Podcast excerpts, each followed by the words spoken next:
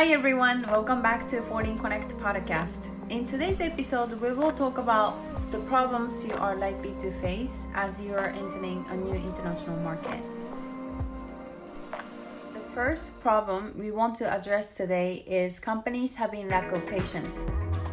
On average, for a company to enter a new international market and create a somewhat stable income stream, it takes more than 15 to 18 months.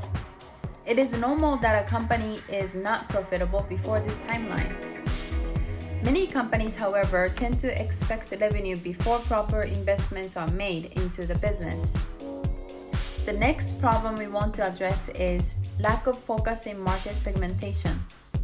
For a company to be successful at market entry, it is efficient to identify a few specific key segments to target once the company learns the process of doing so in the first few picked markets, then the same strategy can be replicated and used in another market.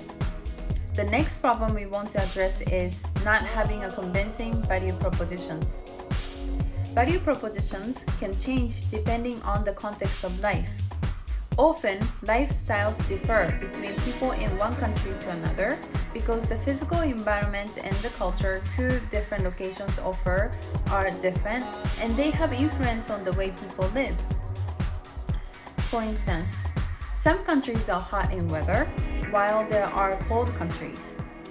For hot countries, you can easily sell an outside mini fridge to keep the drinks cold for just another regular hot day.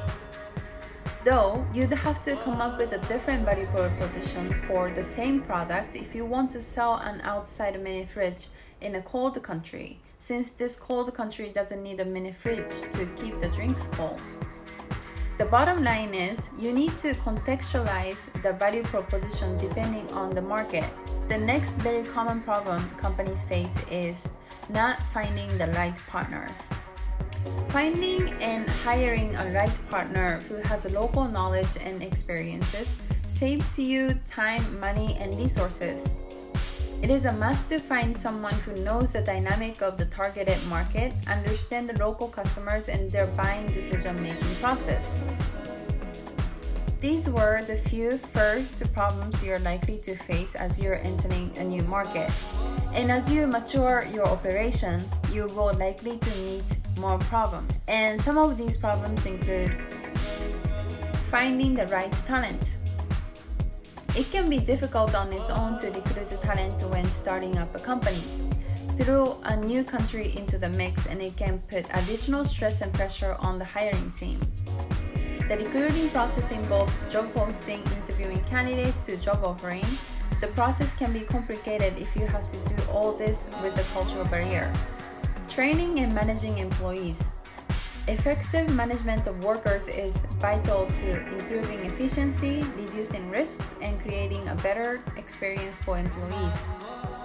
Companies that handle workers poorly or fail to provide through training may find a new location disconnected in the culture of the company or the ideas and priorities from the HQ.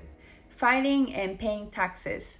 Establishing a legal company abroad requires mastering various tax codes and recognizing local business regulations.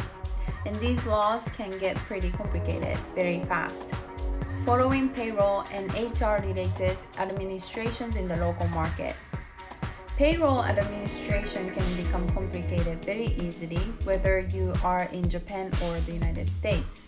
In addition, different elements such as commissions, pay scales, and annual state withholding amounts vary from time to time and making payroll management much more complicated.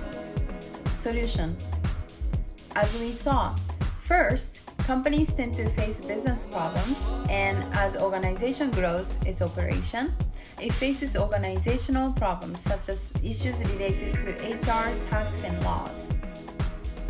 For business problems, you can hire a local market consultant, local marketing agency, or even an export agent who can handle marketing. You can find the video we made about what these professionals do in one of our blog posts.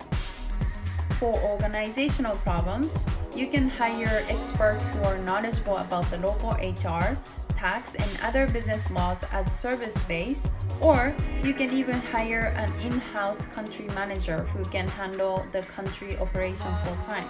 We also wrote a blog post talking about what country managers are and what they do. You can find it on our website, foreignconnect.org. If anyone has a question, please feel free to reach out to me at natsune at foreignconnect.org. Thank you very much for watching, and I will see you guys next time.